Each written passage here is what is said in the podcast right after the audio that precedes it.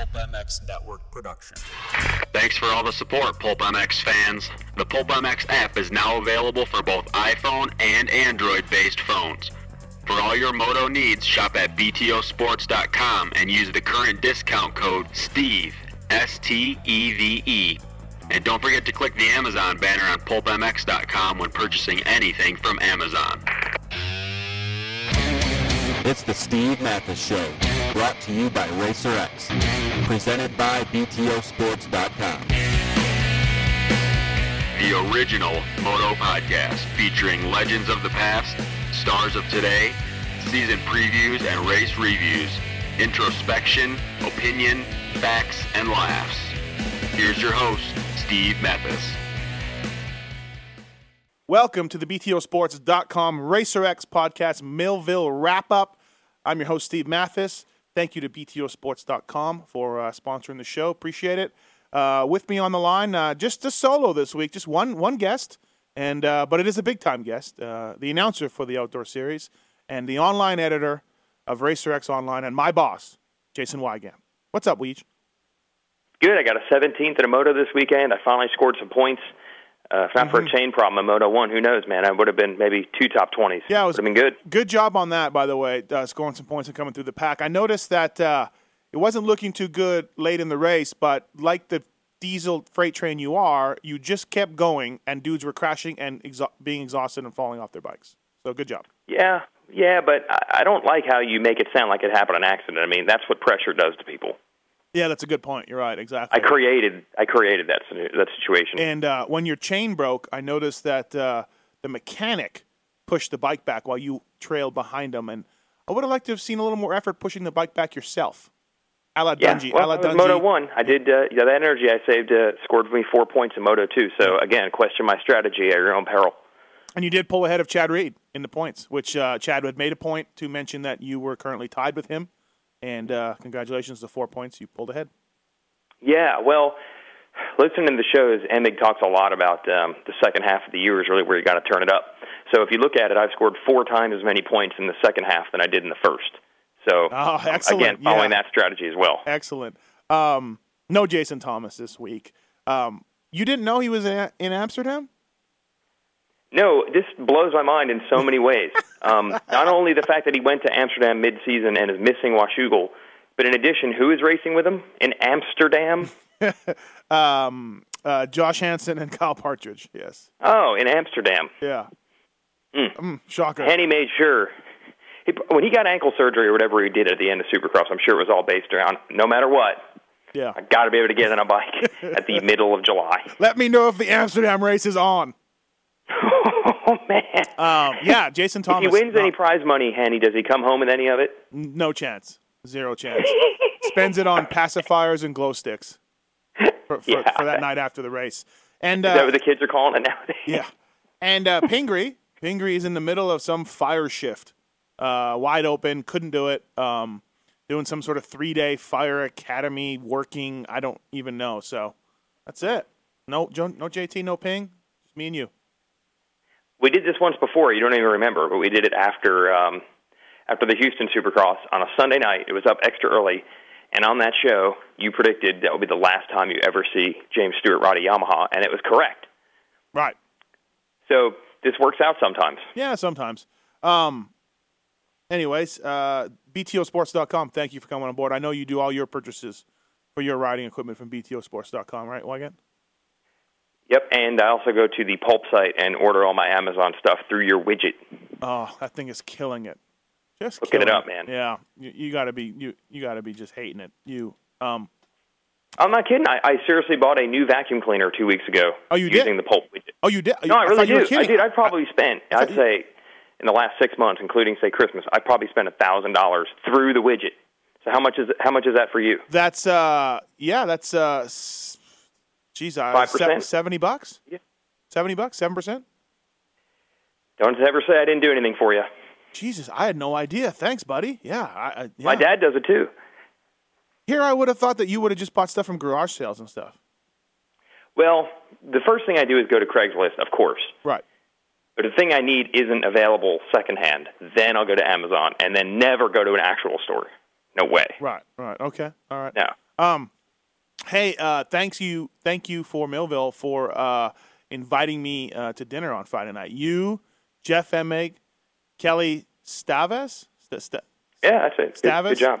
and, and a couple of real nice uh, one producer, one camera guy, I believe, uh, from the TV show. Big heavy hitter dinner, and Michael Byrne, and there I was. Yeah, we had Chris uh, Chris Diesel, we call him. He does the international show. It's kind of weird.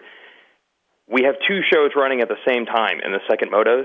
Like it's on NBC Sports here in the U.S., but they're also putting together a show internationally. And I think an hour long show in Europe is 52 minutes, and here it's 44. Oh, okay, yeah. So that guy's in there making his own version of the show live as we're doing it. Like sometimes when we go to commercial, we have to keep announcing for him to get those extra eight minutes. Well, that's what I was going to say. Yeah, Um, so you have to you have to announce those extra eight minutes. Yeah. Yeah, we do every week. When we go to commercial here, you never hear it, but we just come right back on and keep announcing the whole time.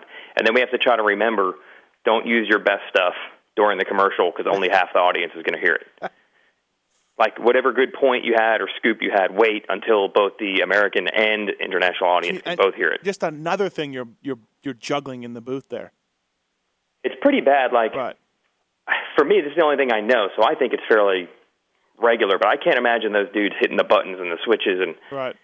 uh, one of these days, I mean, they have to get the graphics right. Think about that. Like every time they put something on a screen, it has to be the right network.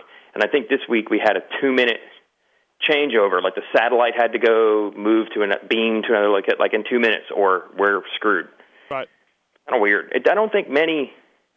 There's not many events that work like that. At halftime, we switch to another network. Yeah. I love the people that are complaining about that too. I, I, I can't get over that. Well, okay, if you don't, I get tweets and emails about I don't get the channels, and I want to yeah. I want to write back and say, you cheap ass, get the channels. Maybe they can't though. Maybe they physically can't get them for whatever reason. I'm not sure. I have every movie channel and everything, so I'm not, maybe I'm Daddy Warbucks over here, but I feel like if you love Moto, it's probably about a seven dollar package. No, eight dollars a month package. Mine was um, two to get fuel, two dollars, and it came with like ten channels. It was awesome. I, I don't get the complaining. Okay, well, I don't get the complaining about I don't get the channels. I feel like saying, just spend the money, bro. It's you know it's If you don't get them, but I, I would assume there are there must be some situations where it's not available. I- Okay, I have to yeah. think most of the complaints are that, right? Gotta yeah, be. and uh, and the the part two of that is the people saying, and I got to change the channel, and it's on two different. Net-. I'm just like, really, like really. I mean, it's four hours. Four Yeah. hours, and you just want four hours on one channel in the middle of the day. Like, big deal. You have to change a channel. I don't. Oh, I just, I just don't get it. I mean, our our fans, some of our fans will just never be happy. Never ever be happy. Yeah, I think so. I mean, it's, it's I understand the schedule maybe gets a little confusing because sometimes we're, you know, all four motos live and sometimes it's not. But Right. I think if you're into it enough to be going to Pulp and emailing you, Right. Yeah. you should be into it enough to find it. I understand, like for the general guy, it'd be awesome if it was every Saturday one o'clock, four straight hours, one network. But uh, But uh, for every- people that are into it enough to be emailing you, I think they could figure it out. are you saying that pulp isn't big time? Is that what you're saying?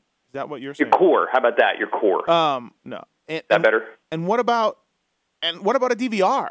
Do, doesn't everybody have a DVR now? Yeah, I don't, I don't, I don't even, I don't change anything any week. I just set it Right. the weekend before Hangtown and just does it.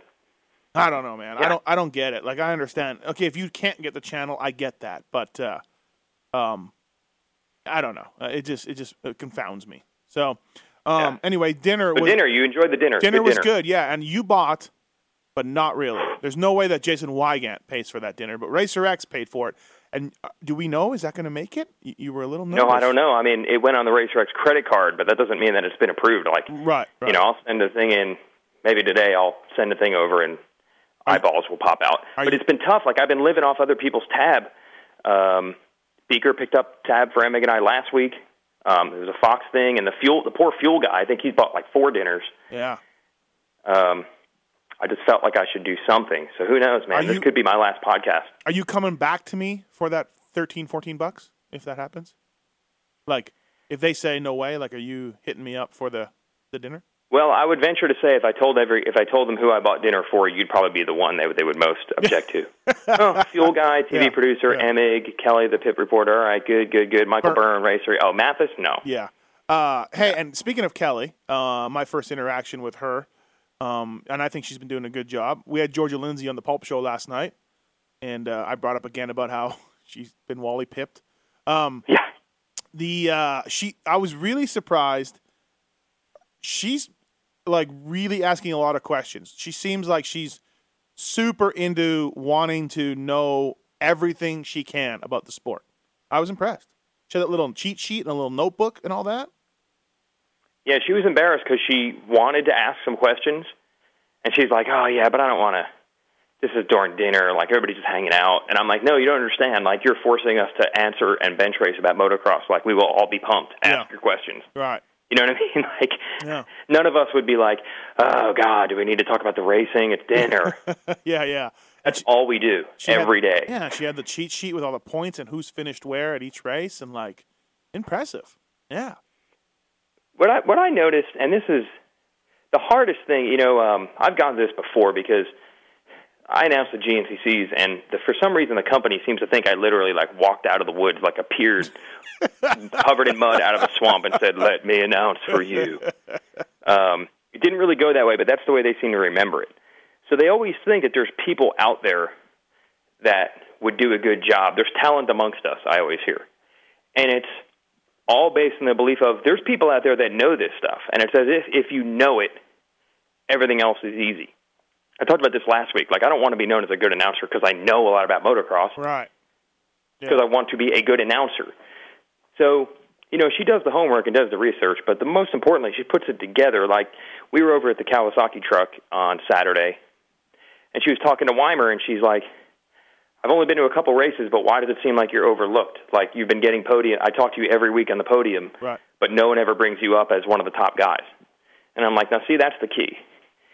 Anyone could look up the stats and see that Weimer has had a bunch of moto, uh, podium finishes in the motos Mm-hmm. but you've got to take it to the next level to be like, hey, why is it that this guy doesn't seem to be getting as much talk as his results deserve?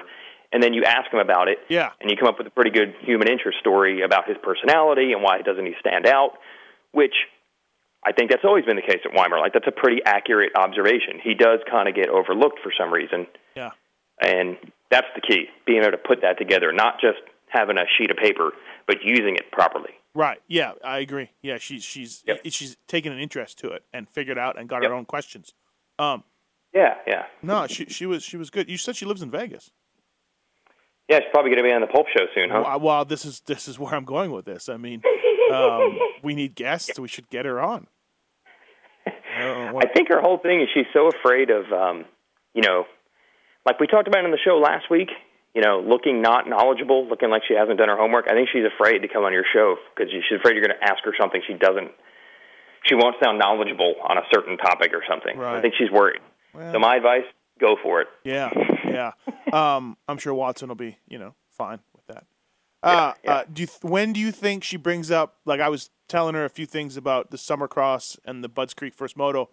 At what point do you think sh- she works that in, or does she? You know, it didn't take long for her to catch on to this mysterious Timmy that you kept bringing up. She's onto that pretty quick. Right. Like, oh, is this Timmy again? Oh yeah, yeah. She was again clever girl. Yeah, clever. Timmy. Who is this Timmy? Sport hasn't been the same since Timmy retired. Um, That's maybe the best thing when you can get a newbie like that. yeah, you can you can honestly convince them that Timmy was Carmichael. right, right. Yeah, that you know, basically he was. Maybe he, if you look in the record books, he doesn't have the actual titles, you know, like on Yeah. paper, but Mhm. lots of bad luck, you know, lots of you know things that happened along the way. Really? Yeah, You could maybe no, you could maybe Pastrana it. That could be it. Because if you look record wise, Timmy and Travis probably pretty close, right? yeah. Well, a couple. T- yeah, I think Travis leads him by one title. Yeah, Yeah. Yeah. So there you go. Yeah. Maybe that's the much like Travis Pastrana. Maybe is the way you need to frame him. Right. Because I've been framing Kelly Smith's 2001 East Coast four stroke championship as when when we went undefeated as sort of a Carmichael Stewart esque performance, undefeated in a, a six race series, 12 motos in a row. Um, Again, Bud Walters. uh, Spud, uh, Kevin Walker, uh, Matt Walker, Clark Stiles, you know, those type of guys. Yeah. But Mhm. I don't. I'm same kind of deal. I frame it, you know, as undefeated. So. Um, yeah, the national championship that was actually only on the East. Well, wait, that, there was a West Coast too. That's when Spud won. Spud won the West. No, but you're saying you're the won the Yeah. four stroke, the Eastern four stroke national championship. That doesn't even make sense. no. I mean, that's what it was called. I know that's yeah, actually yeah. what they called yeah, it. Yeah, yeah, yeah. Um, hey, question last night on the Pulp Show before we get into. Well, the dinner was good. I I, I was pumped on it. Froze always a good time. Um, love the stories. But uh, question last night on the Pulp Show, and we were thinking I might be calling you, but it was late. Who's had the better career, JT or Barry Carsten?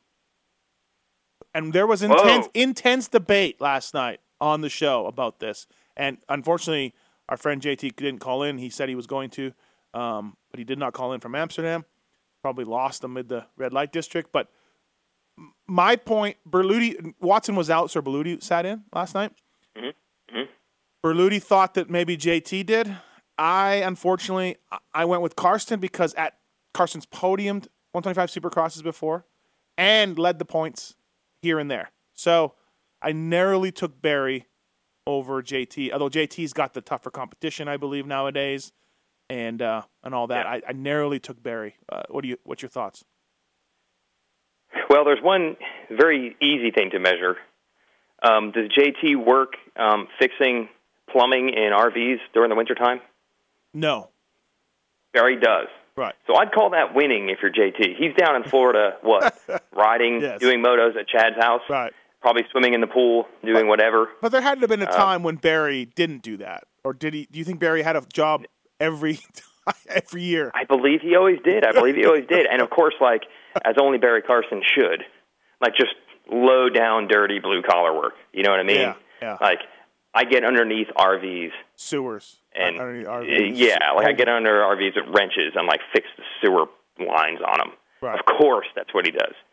Um, but I think you're right. Like in the peak, in the prime, like um, I don't know how far up the ranks JT got in his uh, you know lights days, or whatever you want, 125 days. But there was a brief time for like two or three years where Barry was like somewhat of a contender, maybe for a title if it worked out. Now, obviously, no, the there competition was, was no, bizarre. there was never, there was never a chance that Carsten was ever a favorite for a title at all. He led the points. It doesn't matter. He was never a favorite. He was never like, can Barry do it? Never. No, it. no, no, no, no. Stop But if if they had asked dudes at the beginning of the year, like, "Hey, who do you think your competition would be?" His name might have gotten thrown in there because I No. think he got fourth one no, year, no, never, fifth the other. no, never, never. But You you are forgetting how weak the competition was back then. Like Mike Jones almost won the title twice. Like they did, weren't these dudes didn't have factory rise. Like this was just like like privateers could win Supercross titles back then. You're forgetting this. This wasn't a juggernaut. I, I'm just, uh, yeah, uh, Mike Jones, dude. Mike Jones, I think, lost one title by a point and then got second another year. and he, he Mike gave, Jones. and he gave Stevenson all he could handle that year. Uh, then- then he won it. But What's I'm saying? Like, I don't think Mike Jones goes down in history in the annals as like one of the greatest Supercross talents ever, but he was a legit title contender. I Almost won. I don't know if Barry No. was ever there. I don't think the gap between you think the gap between Mike Jones I'm and Barry up- Carsten was that big. I'm pulling out the record books right now. He got like fourth one year. I'm pulling them out. Hold on. Hold, please. Uh, Are we 80 even talking about Millville at any point? Led Carsten points, got dude. fourth in 1990. Carsten got fourth in 1990. He got fourth again in 89. There you go. He got Uh, fourth two, two- years in a row. two so if you're throwing out the hey, fifth, who do you fifth, think? fifth and 87. Fifth and 87. okay, a fifth and two fourths. So how would he not ever get now? I'm not saying that anyone said he's the guy to beat, but when they would do the generic, who do you think your competition is this year interviews, I he don't got know. fourth Listen, twice. I'm on Barry's side. I think Barry had the better career, and we'll ask JT this, but um, you know, JT I think raced in a tougher era, which you, you know we agree. But so, anyways, what's your answer, Barry? You said No, JT because you said JT because he's, he's winning because he didn't have to work at an RV place, but that that doesn't really mean that. That wasn't the question. Hey, if which life you're going to choose? The career did it. He made more money one way or another. JT made more money for sure. Yeah, yeah. That's my point. Yeah. So, yeah. I- And the other thing is, you know, JT was a national caliber guy, whereas Bear Dog was known just as much for taking some points into contingency at a national and then going to Englishtown on Sunday and, and winning the motos there. Like, I don't think. All right. Well, JT did have that one glorious summer of Dade City, but beside that, Yeah. you know, Well, Pacone, but he was nothing but a national supercross motocross and German Yeah. champion for what a good ten years. Yeah, yeah. Um, he doesn't Maybe have we're just maybe it's the difference between eras. Is that? he doesn't have a shirt with himself with a number one on it like Barry though. Ooh, man, that is good. Yeah. I don't know where that was from because I don't believe he ever ran one. Maybe they maybe they made that after that one Houston Supercross when he led the point, dude. they they made a mass run of shirts. yeah, points leader. Can you imagine that? Like now we have the red plate. People should make shirts just to celebrate that red plate holder. Yeah. Well, July it, 17th. It was an interesting question, and we debated it on the show. I went with It's Carsten. I think Berluti went with JT. Tits didn't seem to know either who Barry Carsten was. Um, Yeah. And we'll we'll get to JT's answer on that, and maybe even ask Watson. You know, and we'll do a complete roundtable. Who had the Maybe- better career? Now some people are going to vote for Carsten because he didn't get to hang out in Chad Reed's pool and instead worked on RVs. Like that makes him more of a hero or something. I, Yeah, I yeah, suppose you yeah. go The that old, angle. yeah, the old. Pri- everybody loves a privateer in the back of the pits thing. Right. Right, but I'm sure Barry wishes that he could have done that, and I'm sure JT Right. wishes he could not have done what Carsten did. So that's got to mean something. Two fourths and a fifth in the 125 East Series is legit, no doubt. Three oh, top, but no, three no, five. apparently not. Wow. apparently not. I mean that that's better than I thought. Honestly, just looking up, I, I didn't think it would be that good. That's what I'm saying. So at his peak, Yeah. like numbers wise, the JT never was that high, was he? Uh, no, no. JT's finished uh, top ten in the series. I think on the in 125. I don't know if he's ever finished top ten. He was right around there. Many top ten main event finishes um, in the in the lights class. Um, I don't know if Barry ever had a podium though. I don't think he did. Did he? oh, he would have had to have, right? To get fourth, I guess so. How could you get fourth on. with Yeah. Finishing not even fourth every week? yeah, exactly. Uh, anyways, okay. So Millville, 21 minutes oh, in. Millville. Millville. Um, let's cover uh, let's cover the 250 class first, and I think that uh, Tomac and Barcia need to uh, give thanks that Blake Baggett went down because um, that was a crushing, going to be a crushing performance by Blake Baggett. He was what, eh, 10 seconds down, maybe seven seconds down in the first moto Yeah. and yeah. passed them all and won by seven seconds. Passed his three, not one, not two, but three main guys right ahead of him in the points. See you later. I'm out. And this was after 15 minutes, which of course is his trademark. If you're Tomac or No, Barsh- it's not. It's not a Oh, trademark yeah, anymore. yeah, that's what he He's said. denying it. Right. It's just coincidence. Sure, it is. Um, if you're one of those guys, if you're Tomac, are you feeling really good about your win? I guess you are, but you know, right? You know, deep in your heart of hearts. Yeah, I think right now it's early enough and they're close enough, uh, and and Tomac's got a couple other wins this year where they still feel like okay, he might have an edge on me right now, but I don't think they're demoralized. Um, but there's no doubt that everyone like I don't think anyone, including Tomac himself, was thinking mm, I might get him back. You know what I mean? Yeah, yeah, Like yeah, yeah. the crash, the crash decided the race. It was going to end with a Baggett win unless he crashed. Um, and he hasn't really crashed much this year, so it's not like you can say, well, you know, he rides too recklessly, and that's why he's going that fast. Like plenty of times, he can just go that fast and hold on. Yeah, yeah. So, I mean, I hate to say the word luck because you know that's that's part of racing, not crashing. But when he got the lead there, did anyone not think it was over? Yeah, exactly. And it's like, not only was it over, but um, he won by seven seconds. It wasn't like they like those guys went, oh shit, pick it up, pressure bag it, get on. Yeah. Eh, No, see you later. Seven seconds. Um, I, I do. Here's one thing though, and and if you watch the show, you'll notice I mentioned this a few times.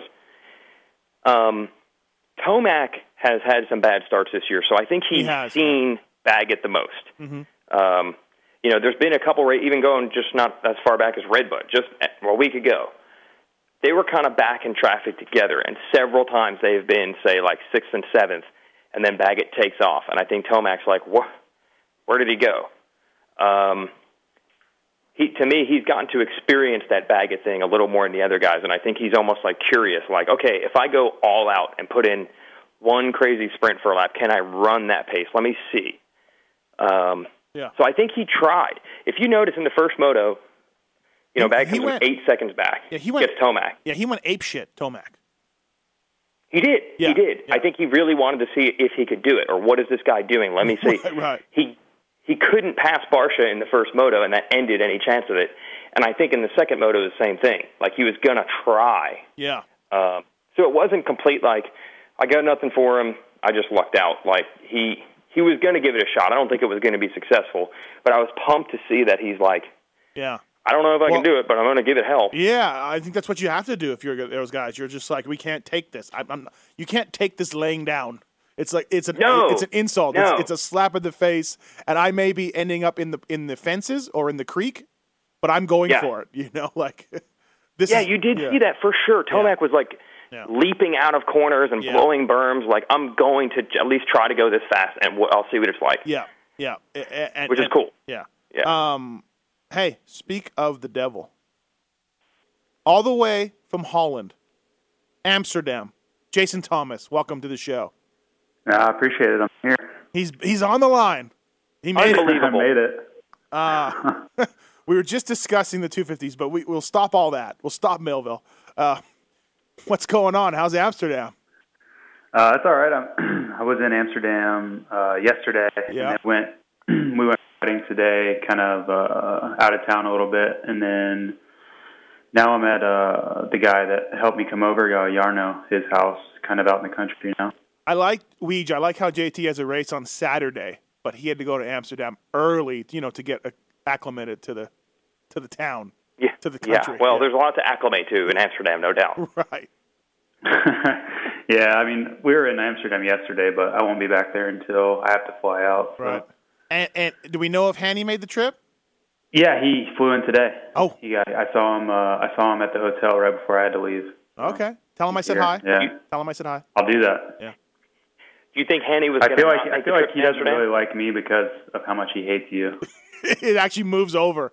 It's, Yeah. like, it's like a stink cloud. It's like a stink cloud that just it comes over you. yeah, I'm hated by association. Um.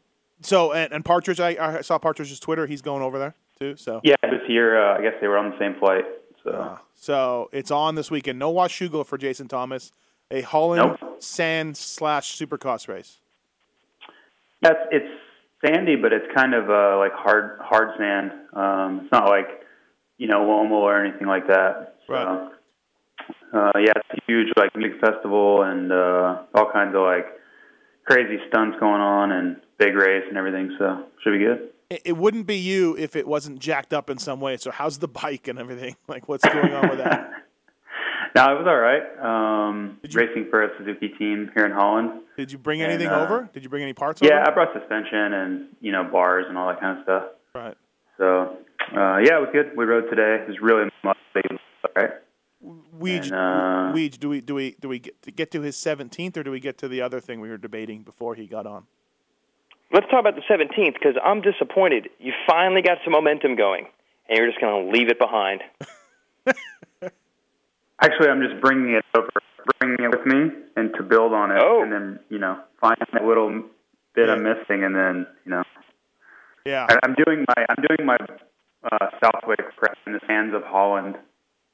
I like it. Okay. Actually, what's yeah. going on? Yeah. All right. You know, and and we No one will be more prepared than me for Southwick coming from the sands of Holland. Yeah. and Weege said, you know, Emig said on the telecast that you really gotta capitalize on your momentum in the second half, and and as Weigandt pointed out, you have uh, quadrupled your points from the first half, so you are capitalizing. I have. I would say it's a late season surge. You're But, down. That's right. um, You're down quite a yeah. bit to Dunge, but I am. yeah, Yeah, nothing is over, Steve. But uh, obviously, I have a huge gap to make up. yes. Uh, I'm gonna, you know, put a little bit more into that by missing the race completely this weekend. But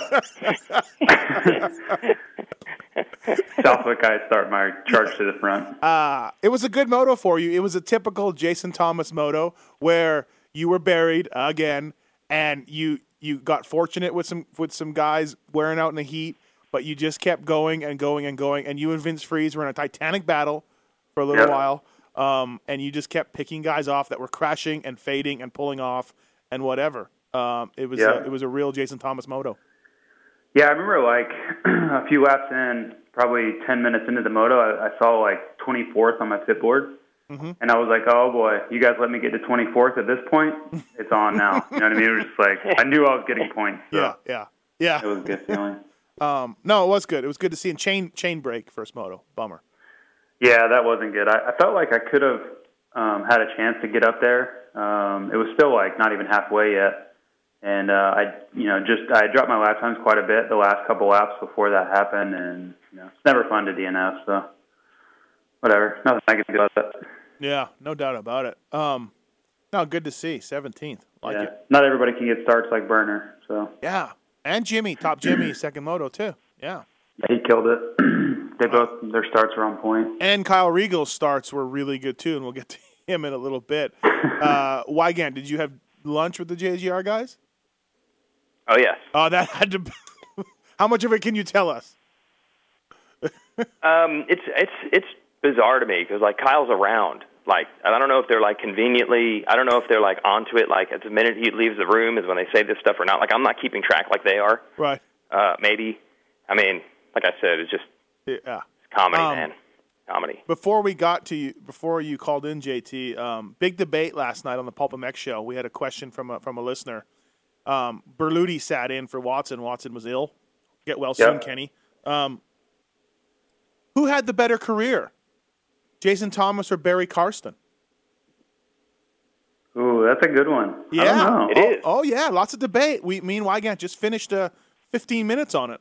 Um, you know, Bear I Dog. said you win because you swim in Chad Reed's pool and Barry uh, wrenches like uh, the plumbing system on RVs. Barry swam in the Hudson River. and you, Yeah, you've pro- exactly. And you That's a win in my book. You've probably made more money in your career than Barry has. Um, Possibly. I don't know. Barry does really well with Suzuki contingency, or used to. yeah. Like he was he was making a lot of money at one point, like after he had already retired. So I don't know. Um, Barry finished top five in the points three times. So, Oh, he's got me covered then for sure. Well, not according to to uh, Weigandt, who who voted for Yeah, you, I mean, I have I have my my overseas exploits, right? but uh, Mhm. I don't know. But Carsten was good, man. Like at in his prime, he was really really good. Do you think when Carsten in his prime, do you think he was one of the guys that many people were like, "Hey, he's going to be one of the main competitors tonight"? Well, honestly, whenever he was in his prime, I was kind of like at super fan, super fan age. Yeah. You know, like Right. a teenager, you know, young teens, whatever. Um, and yeah, I looked at him like that. I remember like Atlanta '92, he finished Okay. on the podium.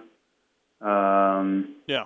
All and then like Orlando '96, he was like fifth or something. He, but he was like up front the whole race. So, Right. uh, I mean, in his prime, he was definitely a lot better than I ever was. So, I don't know. Just have to. Did you I guess it's a matter of a pin, but I have a lot of respect for that did guy. Did you ever finish top ten in the lights points? Yes, I did. I only raced the lights class like a full series one time, Okay. uh, and that was '99, and I got ninth, I think. Okay. So, So, I mean, I I think if I would have stayed at it, I could have done a lot better than that. But but you you've also never had a real job, correct? no, I haven't. No. So that's Weigandt's point, where you win. Yeah, and I, I did say I think at the peak, Barry's results were better, but it doesn't really matter because winning is not wrenching on RVs for a living. that seems to be Weigandt's main point. If you're not working on RVs for a living, you won. So well, I mean that's that's definitely a That's a measure of success in some way, shape, or form. hopefully there's no point. RV mechanics listening to this right now. Not going to be Well, I'm just saying it's enough money to you made enough money on the motorcycle to not have to work another job or not. That's a pretty big line in the sand. Right, right, yeah, yeah. Yeah. But don't you And feel? when you say RV mechanic, you don't mean like Mike Williamson. Yeah, yeah, not RV's mechanic. Yeah. uh, You mean like a Winnebago with Chevy Chase driving around the country? I feel like Barry didn't have to work though, but Barry chose to. Maybe that was a testament to how good he really was. He was like, That's right. you know, this racing thing isn't enough work for me. I'm going to go tear apart a diesel engine this week. And then I'm going to work for the AMA, and I'm going to buy more jean shorts. And hey, I'm going to have my wife be my mechanic just to show you guys that I got it. Right, right. Wow, what a tactician! Smart that. Never knew about the mind games. Um, all right, back onto the race, or do we want any more discussion of this? I, I think you need Nah, to my bring a little bit of Barry onto your show. I, I think you need to bring a little of this onto your show next Monday too. Add to this because that's where the debate started, right? Yeah, I did. Yeah, Tits didn't seem to know who Barry Carsten was, but Berluti, Shocker. Another win for JT. yeah, but Berluti, uh, uh, you know, he he chimed in. So, um, Yeah. uh, anyways, all right, Millville. So let- we're talking about 250Fs. Um, so Tomac won, Barcia got second. You know what? What what sucks about that too, uh, guys, is that Baggett crashes. He's in eighth or ninth. What is he? He was eighth at the end of the lap, and then I Eighth. guess uh, Musquin fell in front of him, so he might have even gone further back for a moment, maybe. I don't know. And that is what twenty minutes in. Were we twenty in? No, no, no. He's eighth in the first lap. No, I mean when he crashed, when he got up after Baggett after Baggett fell. What was he in? Oh, oh, you're talking about the second moto. Yeah, yeah, it was.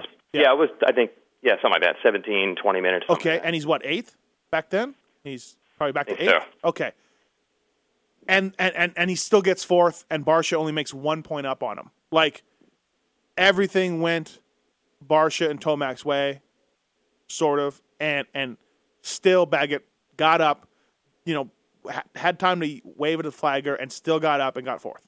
You know, so it's it's tough. he's just he's just that good right now.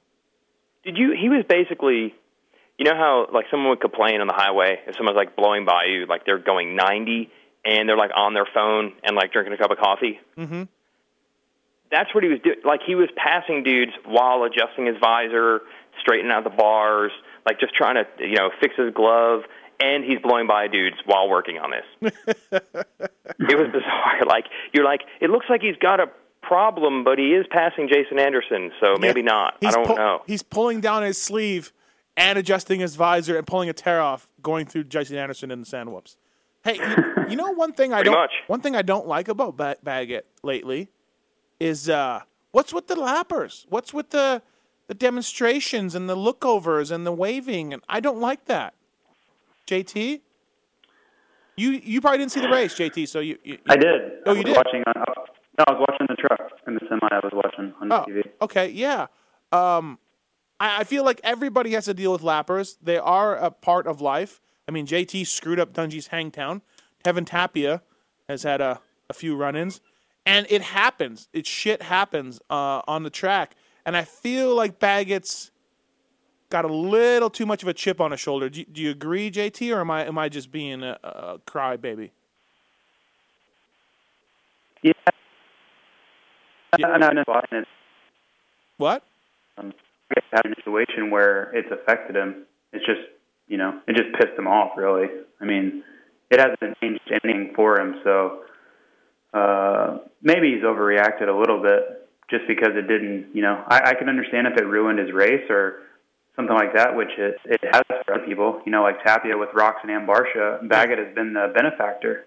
Yeah, and, So and, and Barcia kind of have to live by the sword and die by the sword. I think. Tapia told me that Barcia was cool about it. He didn't roost a medic, and he didn't he didn't circle back, and, and, you know lose his mind.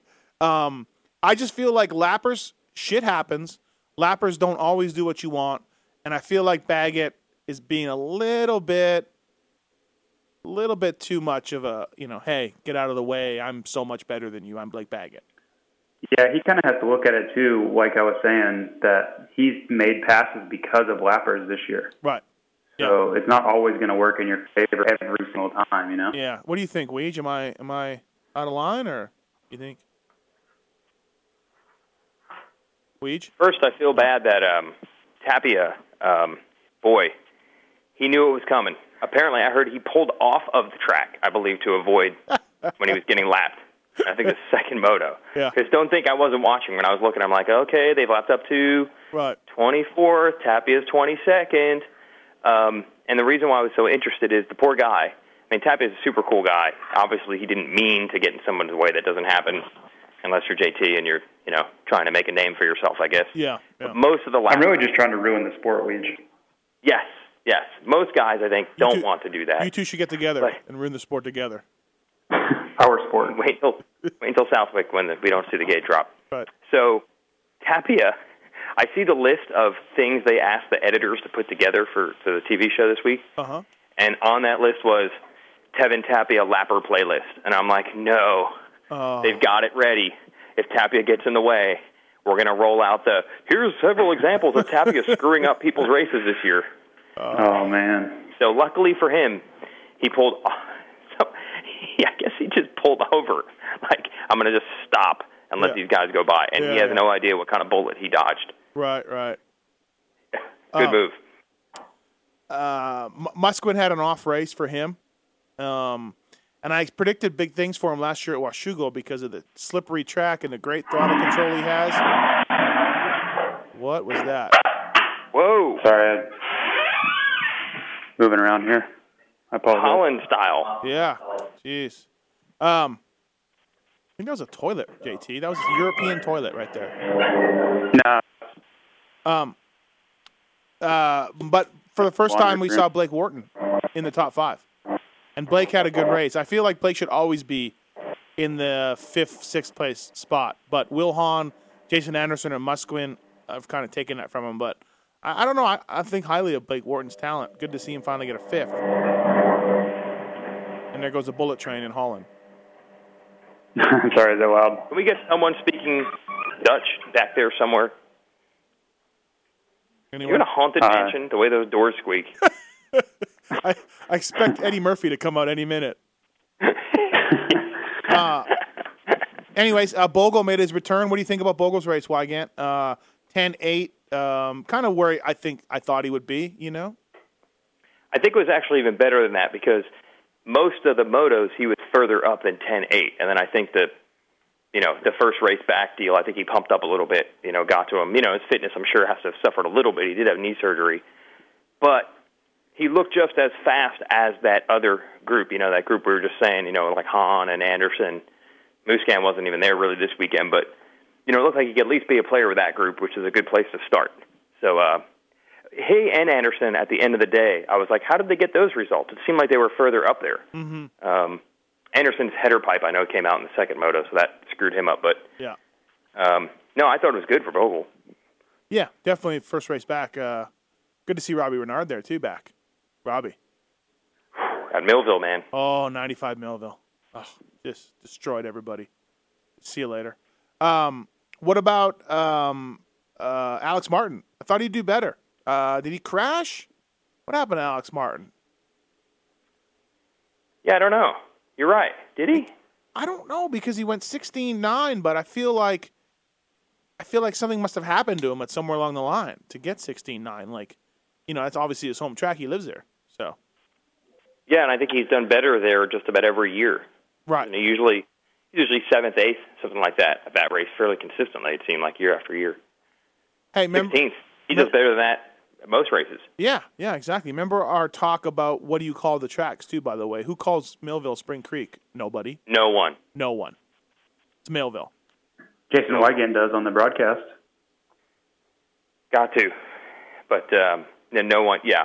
Hey, I had to send in my invoice, my expenses this weekend, and I sent it in. Here's my expenses for Redbud. Here's my expenses for Millville.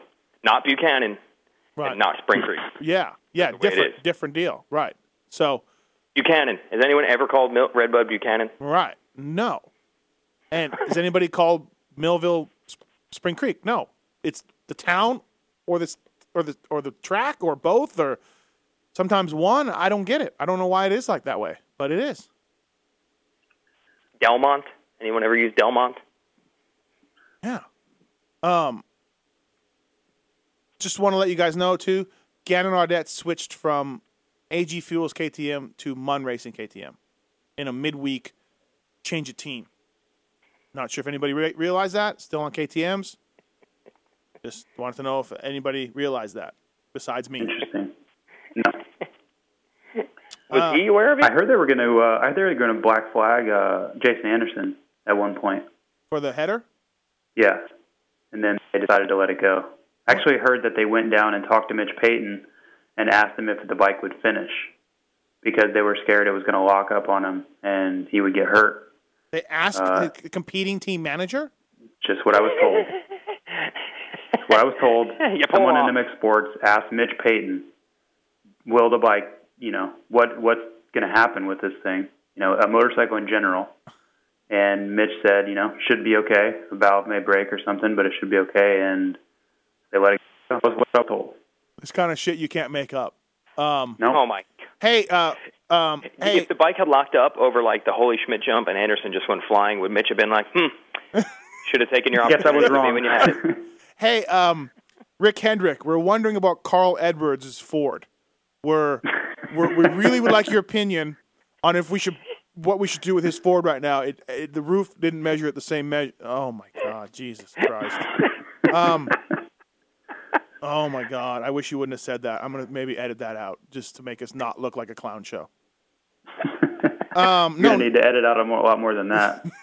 nothing's gonna. I mean, it's pushing. It's pushing exhaust note out. It's fine. Nothing's gonna happen. Dave Dye's head pipe broke off a Washougal one year. Um, and everybody, and we should have people at MX Sports slash AMA that know this and not ask a competing team manager. Um, but maybe you heard it wrong, JT. Cooley, Cooley's at the races, right? nope, pretty sure somebody was there. They watched. They watched this happen. Let's just say you don't know for sure that that happened. You can say that. I'm not saying that. Hey guys, thanks for listening to these podcasts. They wouldn't be possible if it wasn't for BTOsports.com as well as the other advertisers. So I appreciate if you just listen to this, deal with it, order some stuff from BTO, and then we'll get right back to the show. Thanks. Thanks for listening to the BTOsports.com podcast show. Please don't forget that BTO is the world leader in aftermarket motocross parts for the bike or body. You'll find deals like a Shoei VFXW helmet for $309.99, 45% off, or Smith Piston goggles for $32.99, 65% off. Your order can be shipped anywhere in the USA for free, or if you're not in the USA, we ship worldwide. Check it out at BTOsports.com. JT Racing USA is back to reestablish its deep roots in the motocross industry with an all new, innovative line of racewear and casual wear. While bringing many of JT's strongest design elements from its golden years back to life, the racewear is constructed with the highest grade material on the market and has a technological fit, feel, and function that is sure to raise the bar in how motocross gear is being built. JT has relaunched itself back into motocross with the Pro Tour jersey, classic pants, lifeline, and flex field gloves in eight colorways with an assortment of men's and women's casual wear to add to its collection. By redefining the meaning of airflow, JT has incorporated its airline system technology into this collection and have launched their all new ALS2 helmet in seven colorways to complete the rebirth of the brand. The wait is over. Hey, after my impassioned plea and observations for Star Racing to keep Kyle Peters, um, he didn't have a great race this weekend, despite running up front again. So maybe I Now he's hurt, I believe. Oh, is he? Yeah, Yeah, I think he hurt dislocated his shoulder. shoulder. Yeah, dislocated shoulder. And Swanepoel Yeah. broke his leg. Yeah, that was a weird deal. Like he had a lapper or something. First I moto, don't. Um, second moto. Uh, second moto. No, it was first moto. Nope, second moto. First moto. Nope. He didn't start in the second moto. You're right, first moto. Because he he was the 12th, and he only lost three spots by breaking his leg. It was on the last lap. That's pretty impressive. Yeah, that's pretty good. Uh, and so, I can't get 15th with both legs. and, and uh, uh, Star But Racing. each of your legs only adds up to one normal sized leg. This is that's true. why. Yes. So Cole Thompson is trying out for Star Racing. I guess it's not a done deal. Weigandt, despite Oh yeah, yeah. So he's riding a bike today. Going to ride a Star 250F. Pro- I would imagine it's going to happen probably. Um, and Doug Shapinski, the team manager at Star, was let go, which means they're going through two managers in a year. So some news there on the Star Racing front. um, I believe that uh, part of the. Re- I'm amazed that we got um, differing stories on Cole Thompson because it seemed like that team, you know, communication wise, and everybody's just on the same page. Yeah, they seem completely. like they seem totally like between Bobby Regan and Chad Lanza, and yeah, I mean, there's no doubt there's one message coming out of there. because we got it from Lanza, but he's only half of the ownership of the team. So maybe maybe someone else thinks otherwise or Right, knows otherwise. right. And I don't think Lanza and Regan talk that much. Oh, really? Yeah, I I don't know. We'll have to get Aaron Hansel on that, but uh, anyway. Um, they Yeah, said, by the way, Chad with the Lanza, Shapinsky- Bobby Regan, and then one of their their main sponsors is Brian Deegan. it's a real smorgasbord of personalities there. Fair point. Um, and I believe with the the uh, Shapinsky deal is that uh, he Lanza told us that Ryan Morais they're going to bring the last couple races, or he's going and starting to work. They're still basically paying Morais. and Obviously, he can't ride, so they're having him take care of some of the details that a team manager would, so they can keep uh, employing him. And as for Dougie Shop, uh, I guess sorry about your luck. I guess. That's tough. That's a, that's a tough deal. Um, yeah, I don't know. Uh, so yeah, some changes going on there with different guys and different riders. And Weege, uh, Jeremy Martin, uh, he'll race at uh, Unadilla, right? Or Southwick. What's the next race we're going to after the break? At Southwick? Yeah. Uh, yeah. Yeah, so Jeremy Yep. Martin will be on that team, right? You'll be at Loretta's uh, telling us all about it. Yeah, this will be really, really interesting. How this, you know, it, it seems like the team has had some problems here, but they actually have their best. You know, they have Cooper Webb also. They have, you might argue, you know, what two of the four or two of the three biggest prospects uh, in amateur racing locked up. You know, so Well, with that team, they have. with that team's pedigree, good luck to those guys. Hopefully, uh, Well, that's what I'm getting at. Right. Like, it seems like they're having troubles, but at the same time, their most critical juncture is coming soon, like where they really have to perform. This is going to be. Uh, let's see how it works. I hope the weight of an oil tank and a carburetor doesn't weigh those expectations down. Like seriously, bet- Carb, bi- carb bikes are lighter. between the team, which I believe has issues, and the bike, which is now going on nine years old. They redid it in 03. It's now going on nine years old. I, I, I, I do wonder what's going on sometimes. I do wonder what's going on myself. I wonder what's happening in Amsterdam. What is going on in Holland? Sorry, I'm at my the promoter's. That's his wife is cleaning some stuff. It's awesome. It's good. It's good. It's a good podcast. And that squeaky door. Can someone get some WD 40 for that door? Please. I'm all for it. I mean, doesn't it add to the to the to the the feel that we have here of JT so. calling in from Europe, preparing for a race, I think so. Um, living and training in a barn? I'm sure. one last thing about the 250F class. Mike McDade. Is that the guy Weigandt from Morgantown who was once a promising pro and then quit and now he's back? Yes, Yes. yes. Mike McDade, whose most famous moment was um, when the Alessis used to do like their tour of, you know, we're going to race all the national tracks years in advance. and They did do that, didn't they? They oh yeah, oh yeah. years in Well, advance. I reminded Mike. Remember, they lived at Millville. They lived there for a summer. Yeah. to get ready for the first national. Um, anyway, the Alessi showed up at a local race. It wasn't High Point or Steel City, or it wasn't Delmont or Mount Morris. It was some other race. I think it was a qualifier or something for Loretta. So they that's where they were hanging out. So that's where they raced. And um, the McDade guy, the Alessis would set up autograph stock and make it all look totally professional. Apparently, the McDade guy goes up. It's like, hey, can I get one of those posters? And Mike's like, yeah, what's your name? He's like, oh, Mike. Oh, hey, to Mike, man, good luck out there. All right, thanks. And then he takes the poster from Alessi, crumples it up, and throws it in his face and says, I hate you.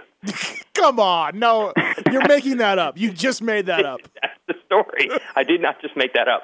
We even had a picture in the racing paper of McDade holding a crumpled up, like he unraveled the crumpled up poster. I hate you. He baited him in. Oh yeah, could you sign? Yeah, my name's Mike. Oh, could you sign? Oh, thanks, man. Oh, I appreciate it. I hate you. Ah, I love it. Oh, Mike McDade's my favorite rider ever. because they were in the A class or something. Like I think they he took out McDade's buddy or something. Supposedly, I don't know in the yeah. in the who, moto. Who knows, right? Yeah. Or Jeff. Jeff took out McDade's buddy, who was giving Mike some problems. Um, Jeff the enforcer. he is. Yeah, he's the goon. Um. Oh God. Okay, let's let's move on. We're getting late here. And JT, do you have to go, or how's that phone bill looking? No, I'm on. I'm on Wi-Fi. I'm Okay. good. All right.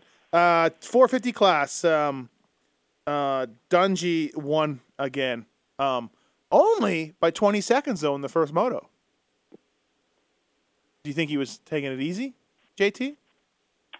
I don't know. That's uh, seems like a small margin. Um, but he, he, to be honest with you, he didn't really get to the lead until pretty late. It seemed like, right? Like Um, Alessi, Alessi wrote led for a while. For him, yeah, Was it ten minutes or was it longer? Do you something like that. Yeah, ten minutes, four laps, five laps. Yeah, so Yeah, it wasn't lap you 20 minutes. Put 20 seconds on in 20 minutes. That's pretty decent. It's all right. Um, hey, let's get well. Okay, good job, Ryan Dungey. Kills it. He's going to win the title. He's amazing, and uh, yeah. But let's skip to Alessi. Um, lots of debate with Alessi going on. Weigandt, you got you were in the middle of a big controversy this past week with Mike Alessi. A little bit. Uh, technically not Alessi, the Moto Concepts team. Yeah, Um, not what- with Tony and Mike. They were totally cool. Everything. What did you do? Um, I wrote a column last week about how, um, you know, years ago when we knew the economy was tanking, and then everyone on the outside was like, well, I'll tell you what, these guys are going to earn their paychecks now. And then I think that's actually happened, but of course you don't hear people ever giving the riders credit for that. You know what I mean? You know, the same people bagging the same people regardless. Uh, when everyone's riding for a half or a quarter of what they used to make, or riding for nothing when they used to have, make money. You know what I mean? So I wrote a column about you can look through the 450 top 20 every weekend, mm-hmm. and every one of those dudes is busting their ass, and most of them for hardly any pay. It was a good column. You know. I liked it. Racer X Right. Redux. Yeah, good column. So I put a bunch of examples, you know, and I was like, for example, Mike Alessi was amateur prodigy, and Honda used to like, you know, give him a warehouse full of bikes, and then that didn't work out, and he went to KTM, and then he went to Suzuki, and that didn't work work out, and he went to KTM again. Like there were plenty of landing spots, even if, you know, they were burning some bridges along the way. It wasn't a problem. But now they're down to having to be in a privateer team. So some dude that works for Moto Concepts and says he does the contracts for them flipped out and said that's inaccurate. Um, we're joining the group that just bags on Mike Alessi. Um, he had many offers. They won the bidding war with JGR to get Mike, um, and he gets paid very well. He doesn't get paid nearly as much as what he used to, and I was like, "Stop right there." That's my point. That's that's I win. That's I my win. point. Right. Yeah, he's if he's making a quarter of what he used to make, and he's working harder and getting better results while doing that. That's the point I'm trying to make here. So I talked to Tony about this guy, and he's like, "Yeah, we're in the racing square, and he's part of a different square. I have my square. We know what's going on. Some people are on the outside, don't know all the ins and outs." This is my universe. He's in his own universe. pretty much. And then I, I talked to Coy, and I'm like, "Hey, I didn't know that you got outbid right. for Mike in the bidding war." He really enjoyed that. There, there is no doubt in my mind. Had Mike Alessi not signed Moto Concepts deal and was not being held to it, and was being held to it by Mike Genova, rightfully so, rightfully so. JT's gone. Um, Yeah. there's no house. there's no doubt in my mind that Mike would be on JGR right now. I really believe that. Right. It, Right. That is true. Yeah, but I mean, that guy made it sound like you know he had two offers on the table, Yeah. two contracts. Yeah. The price kept going up. It was a bidding war, and you know Right. we outbid him. Yeah. Um, Mike didn't really have that much leverage. And I said to the guy, I go, "This is my source. My source is Mike Alessi at a press conference at Budds Creek, saying I was demoralized last year because I didn't have any offers from anyone. Right. That's that's where I maybe that's not the right guy to get my info from. Yeah. but Mike yeah. Alessi himself Well- said that. Yeah, exactly. What are you supposed to do? And I feel like so this segues into my point, uh, my next question or point I want to make, and it'd be nice if uh, Holland boy calls back. But um, lots of emails and tweets to me to the show about well, okay, Mike is killing it. Why doesn't he have factory support? Uh, Metcalfe and Stewart's bikes are just sitting there. Why doesn't Suzuki hit hit us up? And I know Tony it's weird because Tony wants, I believe Tony wants us in the media, or he would like some factory Suzuki help if possible. And I believe that Mike Genova, the owner of Moto Concepts, loves what he's doing right now on the bike that you can buy. Do you do you think? And so therefore, there is the contradiction right there. Do, do you see that? Do you believe in that too? Yeah, you're right on all accounts. There's several things going, and a lot of it is that the they're not exactly all on message um, Right. together. Yes, I agree. Um, yeah, Tony definitely does want he because we did a, a big TV thing with the Moto Concepts crew this weekend that will probably be on this week or maybe at Southwick uh, once they edit it all together. But he said to us, "Hey, if you're going to talk to us, I would like to see you talk to the Suzuki guys and just ask them Right. on camera why won't they help us or will they help us?" Yeah. Um, yeah, so he's definitely trying to get that answer. Um, but it's funny because you'll hear Tony say how we're at such a disadvantage. You know, Tony's main goal, goal number one is Mike. Goal number two is the team, right? yes, yes. But if you're Genova, goal number one is the team. Goal number two is Mike. I mean, they're pretty much pulling in the same direction. right. But if you're Tony, if you can do something to make Mike a little better, you'll take it. Yeah. If you're Genova, you're like, no, I want to prove that my setup, my team My- my- is as good as it gets. I'm my- not going to go out there and say Yeah. we're vastly inferior to the factory team. What, this is my team. I'm going to say it's good. My all black bikes, uh, different brands, concept, MCR 450 concept is working. Concept. Notice the pun. Exactly. It is working. to go out there Yeah, and say right. we need factory help Right. admits that it's not as good as it could be. But- so they're never going to see eye to eye in that direction. I'm not saying there's a No. controversy. No, no, they obviously Yeah, get yeah. along well, but Yeah. different perspectives. Well, and uh, you know, me being a, a former factory mechanic, perhaps you heard a few times about that, Weigandt. Um, Yeah. I 100% believe that a factory Suzuki parts or machine would help Mike Alessi. I don't care how good of a job MB1 is doing, and they're they're killing it. Tough Racing's doing his motors, I guess, with Terry Varner a little bit. That's all well and good, but you give him factory wheels, factory tranny, factory parts. Um, uh, th- that's a better machine, and that's the bottom line.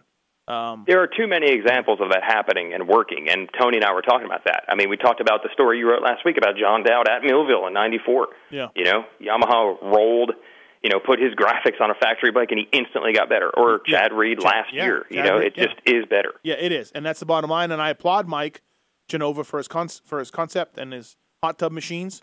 Um, Yeah. did you really interview him in a hot tub, or were you joking? Yeah, cigar and everything, chicks. Come on, no. No. Okay. No. Well, you said to me we get an interview with him. He's in a hot tub, and I, I'm like, wow, shit, Oh, it really. can't believe you bought that. Wow, yeah. Wow. Uh, but anyways, uh, so Mike's doing good. Weimer and Weimer, uh, as Kelly was uh, saying, maybe he, you know, he got third overall, but uh, uh, two three for him. Him and Mike. Stay split right there. Yeah. Stay right there, Matthes. I was thinking of you the entire first moto. On TV. Last week on the show. Oh, yeah. Yeah. Last week on the show, we had a discussion about Mike Alessi on the Des Nations team. Yes. And I said, I don't believe that there is a gap or much of a gap at all between Weimer and Alessi. It's certainly not as big as people think. Like, I think people leave the races thinking Alessi tries his ass off. He's not as good as Dungey, but he's got everybody else covered. When I think Weimer and Alessi are really close. And in the first moto, Mike passed Weimer on the first lap, and I'm like, I, I wish I had done it. I was gonna rate. I was gonna hit my talkback button to the producer and say, I'll bet a hundred dollars to anyone in this truck Weimer beats Alessi by the end of this moto because Alessi's gonna ride his balls off to beat Dungey and blow himself up. Weimer caught and passed him. They went Yeah. two, three, three, two in the day. That's they're what happened. Yeah, you're, you're right. they're close. I mean, they are very Yeah. close, Yeah. much closer than people think. Uh, uh, okay. 26 laps led to zero. Uh, average finish 4.3 to 5.1. Average start the- 7 to 10. Uh, season points 12 better. Any category. 12, Any- 12, 12 any- points better. Any in 10 category. motos, any or, or category. 14 motos. Any category you pick, Mike Alessi is better. Starts, points, uh, average finish, laps led, hole shots, average qualifier. 12 points. 12 Whatever points after 14 category motos. That's what I you call would pretty like- much the same. whatever category you want to line up, Alessi is better. And I like Jake Weimer. Good guy. Fast as shit. Right now, Mike Alessi's the better guy. That's all. And I got Yeah. stats to prove it. And I got stats to prove it. Yeah, I think you're. I think you're almost coin flip between them as riders, and then you're looking at okay, one guy's raced the nations before, his team races it every year. The other guy's never raced it before, and he's on a privateer team. Which would you rather pick, considering the results are Well, no, no. 12 points after 14 motos is throw a blanket Well, over him. No, no. I believe Weimer would get picked over Mike Alessi because Alessi's going to get effed over. But I, be- don't think it's an outrage. I I, I, I think at you would say it's point- an injustice. At some point, well, I said actually what I said on the show is I was going to burn Team USA's compound to the ground. So, Well said. um, Over 12 points. Thank you. Yes, very upsetting. Um, no, uh, at one point, Jake Weimer had never been to a Des Nations, and it was a big question mark. Tim Ferry had never been. Uh, big question mark. Well, actually, we, we did lose, so maybe that was wrong. Uh, Ivan Tedesco at one point uh, was a big question mark. Uh, you know, everybody at one point needs to go. So Mike is going to get I the royal. don't see how Mike, it's, it, it's a burn the compound down level injustice between these guys. I might have exaggerated that a little bit. I might have been a little harsh. Um, I try not to root, but when Weimer got Alessi, I was like, "That's right, Matthes.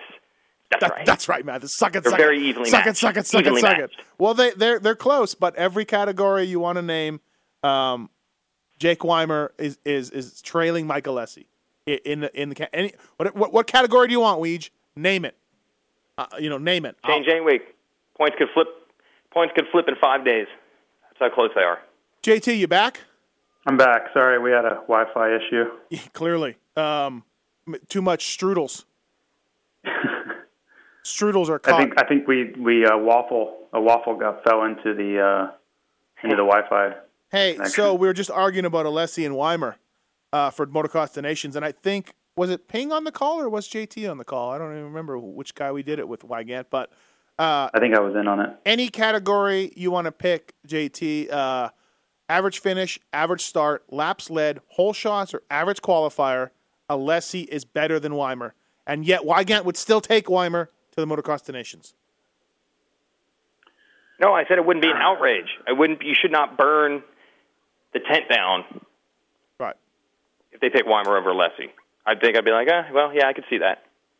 Well, I So just Stu Stu is out for sure. You think? Well, I guess we're all talking about if. Although last night on the Pulp Show, Tony Berluti said he would not pick Stu, even if Stu comes back and does what Stu can do.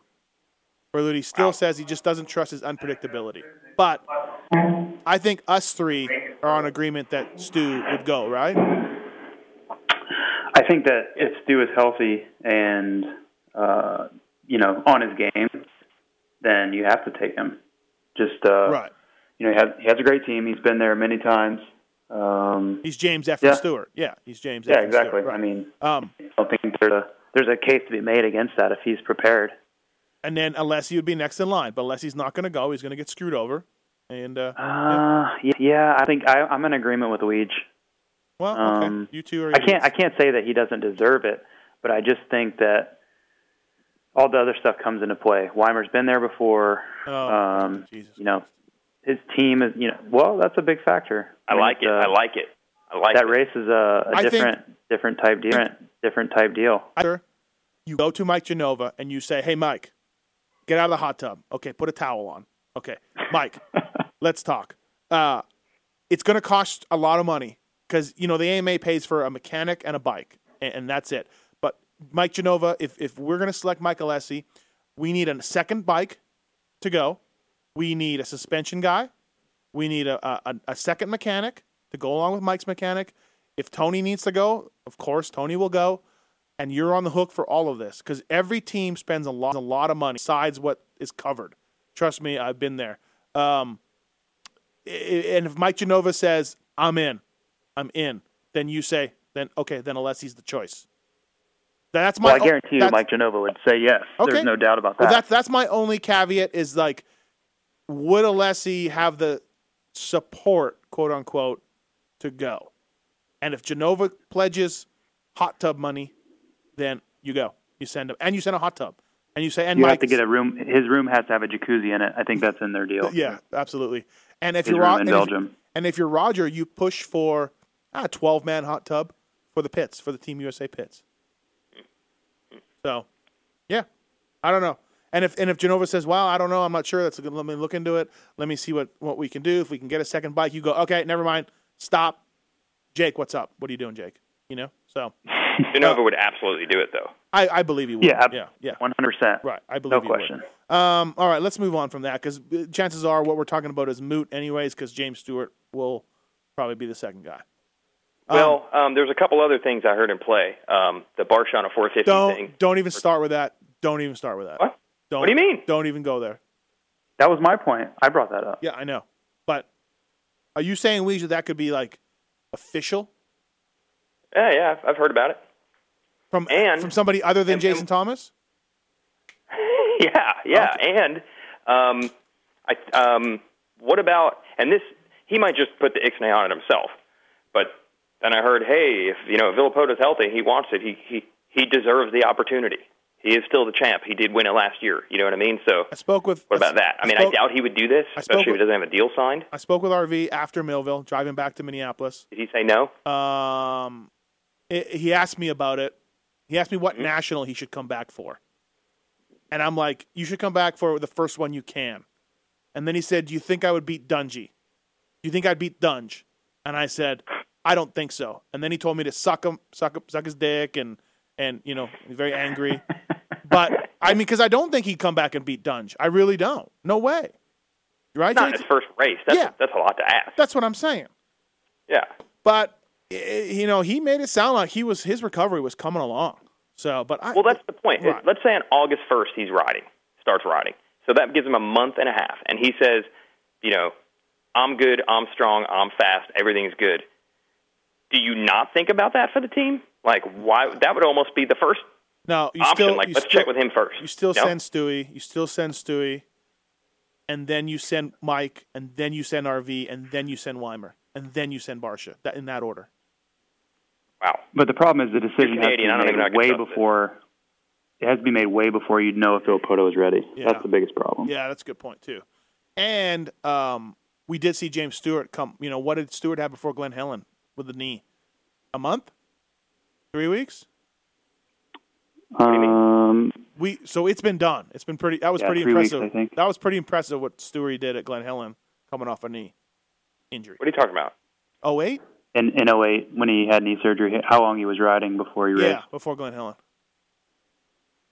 Yeah, it, it can be. I, I I don't know. I think that you have to at least explore the RV route. He's champ. He won it last year. Um, I think they've got to look into that. So I don't think it's as simple as if or if if or when for Stu and then Alessi. There are other options I know that are being talked about. Right. Well, uh, in the end, this is just going to be a royal screw job for Mike Alessi. That's what it's going to end up in at the in the end. There are a lot of things stacked against them. Right, right. Um, let's move on. Hey, um, quietly, Brayton went Brayton went four four and had a good race, uh, coming from the back a little bit. There's that squeaky door again, and uh, and Brayton Brayton's back on track again, which has to make you very happy. Yeah, uh, you know what's funny though? I don't understand this at all. Um, Kehoe talked to me on Saturday morning and said, "Hey, did you do the press conference uh, last week?" And I said, "Yes." Because we have a Desert Storm vet who normally hosts the press conference, but the heat at Redbud just got him. I swear you made that up. I, Johnny Ohana, I know we all love the guy, love him, but he had to get an IV in the Astros truck. He could not perform in, at Redbud. This A is a man- man who has killed dudes in Iraq for real. Right. Um, anyway, I said, yeah, I did host it. And he's like, how come Cycle News put out a story where Brayton said he got hurt right before the Nationals? That's not true. And I'm like, because he said it. And he's like, there's no way. He did not crash two weeks before Hangtown. He crashed before New Orleans. That's a month earlier. And I'm like, well, that's what he said. And he's like, well, I got in trouble because my bosses are like, how come you never told us that Brayton knocked himself out before Hangtown? And I said, because he didn't. Well, I'm like, then why would he say it? Did he knock himself out so bad he doesn't remember when he knocked himself out? and he's like, plus he said he hurt his hand. He hurt his hand in the crash in San Diego. He did not hurt his hand in May. I'm like, well, that's what he said. So I don't understand that at all. Yeah, that's another. What? Yeah, that's weird. Yeah. Um, one theory I heard from someone is Brayton, you know, he's looking for a ride, so he wants his asking price to be up. So it's like, hey, if you if you're doing good now, come up with a way to write off those first couple of bad races. Yeah. You know, come up with a reason why you did badly. I don't know. You know, another example of Honda's management though being a little out of hand. They are crazy. They're they're a little insane when it comes to uh you know, one time I wrote a story about Andrew Short, Short getting a shot for pain. Uh, he got Yeah. shot up for pain, and they're like, "Oh, can you not? Can you take that out of the story? Can you take that out of the story?" Honda guys just don't want people thinking that you know Andrew's getting some sort of illegal drugs, and I'm just like, "Oh my god! All right, he took some Tylenol." You know, I mean, what do you? Yeah, just a little out of hand. Those guys, I think. Um. Um, Okay. So I wonder, by the way, for Brayton, is he is he on the market right now? I, I- I definitely haven't heard is. movement on. I spoke with him after Redbud for a while, and he was asking me what I know, what's out there, and You know what I mean? um, maybe he hit his head though and didn't realize. So, uh, uh, um, I think he is. I don't know. Um, you know, he knew that going in. He, he knew that Barcia was coming over, and there's a good chance Canard got re-signed, and you know he he willingly went into that deal. But I w- I- wouldn't you think you could find some money for him to be a third guy? Wouldn't that just be perfect? It is a it's strange all around. Like he pretty much has done exactly what you would have hoped or expected him to do. Yeah. So then to send him away after that just seems weird. But at the same time, like you said, that's almost what he signed up for. Yeah, yeah, agreed. Marshall will be here in 2013. JT, have you ever seen uh, 11-9 get seventh overall? Yeah, it was, uh, it was weird, right? 15, Um, 15 7 for Cole Thompson got eighth overall. Yeah. Yeah, especially like Burner was all bummed because he went 10-10 at uh, Redbud and got 11th. Yeah. So Burner goes 10-10 at Millville. He gets uh, he gets sixth overall around there. You know? So, Yeah. it's a bummer. uh, yeah, it definitely is uh, a little little weird of a deal. Um, it was a weird race. I guess a lot of guys, you know, a lot of guys had one good moto, one bad moto. I guess that's the bottom line. Um, Weege, so what's going on with Kyle Regal? I mean, look, he crashed in the first moto and hurt his back, but before he crashed, he went legitimately without a crash from third to twentieth. It's not good right now over there. I've never seen anything quite that bad. Like, like I don't even. I, give me another example where you've seen something to that degree. Like a guy who has gotten, I believe he got podium at Millville a couple years ago. Yeah, At least yeah, in the moto, if not overall. Right. So we know what he's capable of. Then he gets an opportunity. You know, again, I know that the Yamaha Here comes JT. bad, but both barrels right now. again, again, twenty positions, Right. twenty positions it's costing him. Yes, yes, exactly. Like, is he riding a 78 Yamaha with two twin shocks? No. You know? I don't know. I've Um, never. I cannot think of a parallel story. I cannot think of. I don't know. Can you give me an example of seeing this level of falling backwards? I can't. And neither Kyle Regal nor JGR need any of this bad publicity slash bad results right now. That's the worst thing that could happen Yeah. for both of them. Regal's looking for a ride. JGR is trying to attract people to a somewhat controversial bike. Not good. You know, you know, the only arm pump issue I've ever seen to this level was uh, like Jeremy McGrath in 2002. Do you think that was arm Yeah. pump or was that just getting beat every week? No, it was. I mean, he was getting like 12th place. Yeah. Yeah, it wasn't good. yeah, Yeah. it was. Yeah, and the same thing. He was starting up front and ending up 12. Yeah, exactly. He Yeah, was that getting the whole shot and getting getting 12 and getting lapped. Yeah, I know because Nick Wey was passing him sometimes, uh, Moto Triple X Yamaha, and it was very exciting to pass the king. I'm surprised his bike finished with you working on it. Ouch. Um, uh, Christian Craig, uh, I feel like he's endangering himself by being so exhausted out there, but it's coming around. It's working. 14 14 for 10th this weekend. Um, honestly, on, he's so tired out there. And that's when mistakes happen, JT, right? I mean, that's when things get dangerous. Yeah, I mean, unfortunately, you know, what's his alternative? Yeah, I don't know. You're right. You know, yeah. take another month off and then race the last two races. You know, it's right. just Yeah. it's tough to say what the right thing to do is. No, I agree. Uh, and Ronnie Stewart, what's up with Ronnie Stewart? Got 11th in the second moto. What do we know about Ronnie Stewart, Weigandt? You know all these amateur dudes. Yeah, I do remember her at Loretta's, but man, it's going back. Like, um, I don't know. He's probably been pro for a couple of years now, if I remember right. Um, and the only thing I remember of Yeah, him is, um, Since third to What's nine that? at Mount Morris, I know that. yeah, that's what I'm saying. It's not like he's a rookie or anything, but um, I just remember um, a couple of the guys that announce more of the amateur races than I do, like like my buddy Kevin Kelly and uh, Wes Kane, saying like he was a great sprinter, three or four laps. The guy was unbelievable fast, but that not that he was out of shape, but it was like that was just his mo. You know, I'm just going to kill it and see what I get, and that's the last I've heard of him until about now. And and Jake Loberg? Anyone? Uh, he works on the track actually at Millville. Like he built the he built the big step up for the for the race. So uh, definitely a local. I mean, he's been racing all the nationals, but that was definitely a his home race. So you could you could see, that obviously in his results. Okay. Um, John Dowd got uh,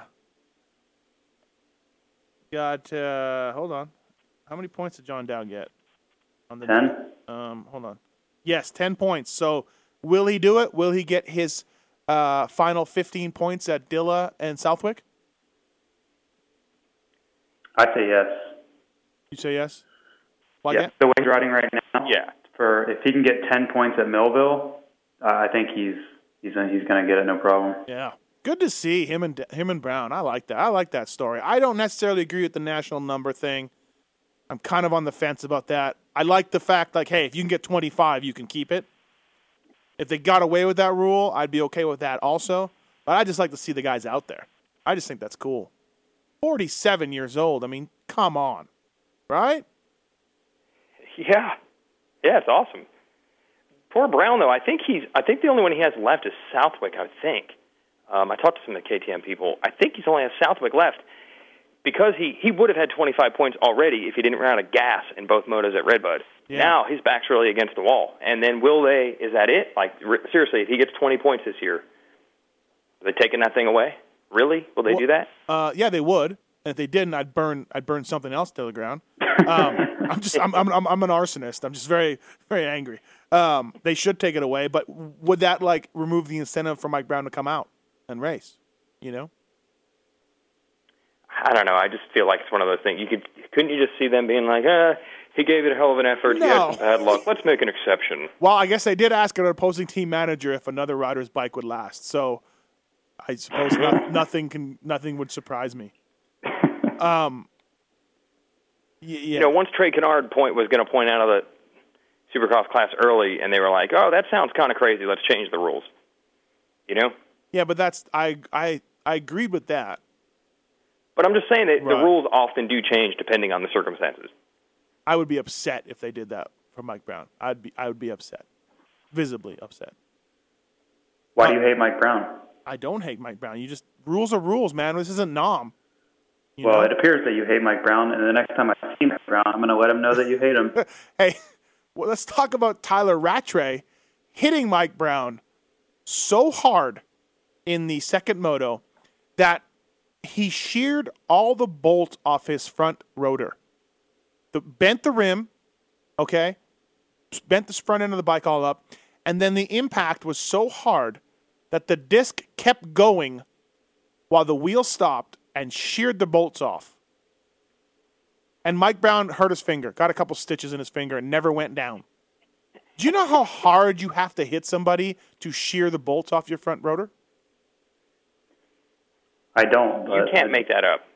Yes. And then Rattray was like, I don't know how he didn't go down. I just T boned him. Not on purpose, by accident. Brown cut down on a berm, and Rattray nailed him. And, and by the way, JT, that was another another point because Rattray, there was only two laps to go when he pulled off. So yeah, another point for you. Um, Yep. uh, incredible. And Brown didn't even go down. Just uh, he hurt his hand or something. Okay. It's to knock those old guys down. What? It takes a lot to knock those old guys down. No doubt. No doubt. Um, what about Les Smith? Um, Weigandt? That's good. Good ride for him. Yeah, yeah. I mean, I was that was really good. Like, um, I guess maybe that's what he 22 really was capable of. They 20 had problems with that bike big time. 22 points he got, and he's only have 49 on the season. So he almost got half his points at Millville uh, for all the season. Um, I've only heard of a little bit of problems with that bike, and, and Grant Langston was not making it sound like it was a big deal. But no, you're telling us that there's been other issues? I'm just hearing clutch, clutch, clutch, clutch, clutch, clutch, Clutch. So Okay. not Yeah. a lot of issues. I guess one issue. I heard a uh, little bit of clutch problems, little bit of clutch problems here and there. So, Well, and you I hear mean, and you hear clutch, clutch, clutch eight times. Yeah, but you know, uh, I would wonder if the guy running the team and the rider maybe have a little bit different perspective on how these things work. It probably wouldn't be the first time. Right? Yeah, exactly. Right. A little bit. I Of wonder if Regal, I wonder if Regal and J Bone have the exact same answer as to what's going on. I'm gonna guess no. uh, hey, uh, JT, I believe you said we will not see Davi Millsaps or Davalos back. Uh, Davalos is coming back this weekend. Davi will be back at Southwick. So, um, just thought I'd let you know that. Uh, we'll see. We'll see, won't we? I guess we will. You're hold, you're holding strong to that prediction still, right? They haven't raced yet. Good point. You're right. Um, is that it? Are we good? Tommy Hahn got swollen up between motos, uh, bit Yeah. by something. Um, bad luck for Tommy Hahn again. Yeah. Yeah, it looks like he was have luck. like he ate the wrong thing at the Willy Wonka chocolate factory or something. If you if you were gonna hire a guy, would would Tommy Hahn's quote unquote bad luck would that come into play? Would you be like, eh?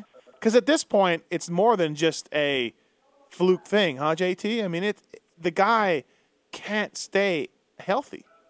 Yeah, I think you have to. It's like the Shea Bentley syndrome of you know injuries and you know just. I don't think it's anything Tommy's doing on purpose or it's his not. fault. yeah, but yeah. you know, if you're the person spending hundreds of thousands of dollars, you have to look at every you know every factor and every side of it. And unfortunately, it's going to start to come into play at some point. You know, it doesn't seem to be an issue of what kind of bike he's on or what team he's on or who's Right. around him. It's just you know Yeah. bad luck seems to follow him around. Have you ever heard of a guy swelling up between motos and unable to race? That was a first for me. Besides, you know, like let's say, you know, uh, Carsten pumping iron between motos and swelling up that way. Right. Um, Magoo got bit stung by a bee at the Nations, right? Yeah, yeah, kept going. Yeah. Well, yeah. The only other example, I think it was Hangtown one year in the early 90s. Larocco wins the first moto and then apparently caught the flu between motos. Huh, I didn't. It didn't. I have no idea. Right. Knowing Larocco, he's probably just partying. Yeah, yeah, probably. But Just, weren't they weren't they claiming that they thought it was going from hot to cold too fast, maybe too? Like they were Is that saying why? cooled down too fast or did something possibly. you were probably a- an AMA runner that day, JT. Uh, not at Hangtown. Definitely that year, but I wouldn't have been out there. Right, right, yeah. You remember that? You remember that story though? I don't. Yeah, he got sick was throwing up and all kinds of stuff. He so he didn't race. I don't remember if he raced or if he just did terrible or what. Right, right. Yeah, I think he went like one and then you know bad. But I, I can't imagine Larocco not racing. I think he did. Why again? If I, I just ever- remember Art Eckman reporting this. Go ahead. Well, if Art, if Art Eckman reported it, it must be true. It must have been very Art Eckman factual. was 100 the degrees greatest out, and they have a picture of him time. sitting in the pits with a jacket on, and it's like 100 degrees out. Yeah. What did you say, JT? Art Eckman was the greatest announcer of our time. Just throwing that out there. Right. Uh, Weege, have you ever seen Atlanta 1990 uh, on YouTube with a young Jason Thomas freaking out in the background when RJ grabs the lead? Wait, that's not true. Oh, that's true. Oh yeah. Absolutely. You, he's wearing a blue jacket. He's doing jumping jacks, a la Davi Millsaps, up and down when RJ grabs the lead on the floor of this of Atlanta. I didn't know that. I thought this was an exaggeration. it was you a- can really see yourself. You Yeah, it was a blue Wrangler jacket because it was the, you know, Wrangler was a huge sponsor of the Supercross series. and you had a Wrangler jacket like like a boss. I did. Yeah. I did, yes. You were ten and you were, had a cigarette company jacket on. Wrangler's not a cigarette company, but Oh yeah, never mind. They're a jean company. Sorry, my bad. um, anyways, yes. So Jason JT was on was involved in all these. You know, he was like uh, Forrest Gump. He was just there. I was, I was just in the background, the greatest Supercross ever. Uh, okay, RacerX, BTOsports.com, RacerX podcast, Millville wrap up, uh, among other things. Um, thanks, JT, for taking the time, calling in all the way from uh, Holland. Good luck this weekend in your race. Um, the world will be riveted to seeing how, and I expect you in a Dirt Shark video ASAP. Like, whatever you Oh, got to I'll do. be in there. Yeah. Yeah. Sorry about all the crazy noises and stuff. I'm struggling to get uh get the thing in, Yeah. did the best I could. Dirt Shark! All right. Thanks, Weigandt. Thanks, JT. Your favorite. And uh, see you guys. All right, see ya. Hi, gang. See ya. Thanks for listening to this episode of The Steve Matthes Show.